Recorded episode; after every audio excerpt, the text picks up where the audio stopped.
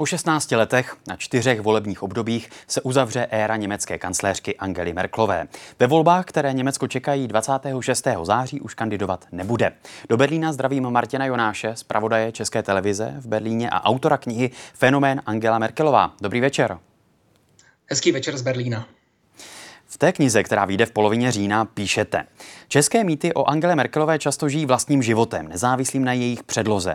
Angela Merkelové je tak střídavě označována za komunistku i agenta mezinárodního kapitálu, organizátorku barevných revolucí, hnanou nenávistí k Rusku i Putinova pudlíka. V Česku se navíc vedle negativní černé merkelovské legendy vynořil i její protějšek, oslavný mýtus. Příběh o bezmezně zásadové političce, o neochvějném sloupu západu, opoře liberálních hodnot. Oba tyto příběhy se mílí. Tak mě zajímá, podle vás, jaká je pravá tvář Angely Merkel?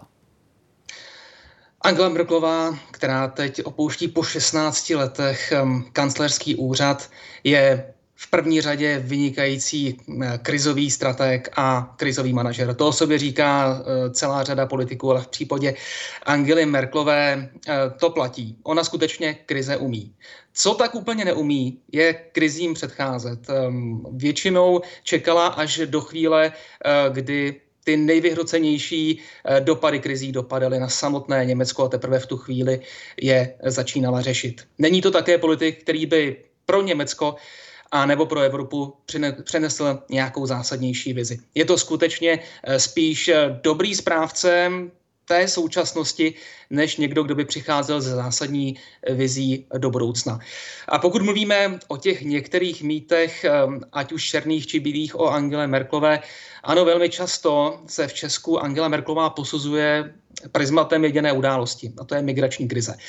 A z ní potom pro různé pozorovatele vychází různě, pro někoho skutečně jako ten, kdo ohrozil vlastně bytostně existenci českého národa. Opět, jako by, byl, jako by český národ byl ohrožen z Německa. To je něco, co perfektně zapadá do starých kolejí české historie. Na druhé straně někteří její obdivovatelé tvrdí, že to je zásadový politik, který zvedl ten prapor liberálních hodnot. Nutno říct, že v Německu je vnímána většinou úplně jinak a je vnímána především jako politik velmi pragmatický, až někdy bezzásadový a příliš ohebný. A když mluvíte o tom, že v Česku je vnímána možná nejsilněji právě tím jejím výrokem a tím jejím konáním během migrační krize, tak je to tak vnímáno, nebo je ona tak vnímána i v Německu? Právě je tohle ten její nejsilnější odkaz?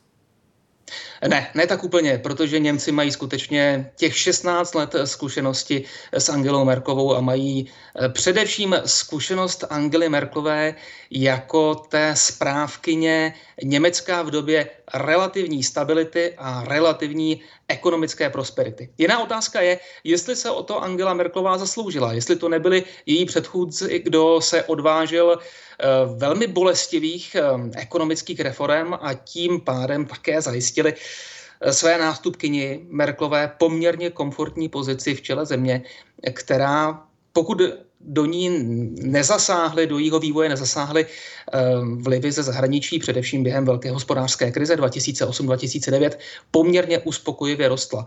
To je samozřejmě... Tady Daniela Drtinová. Chci vám poděkovat, že posloucháte naše rozhovory.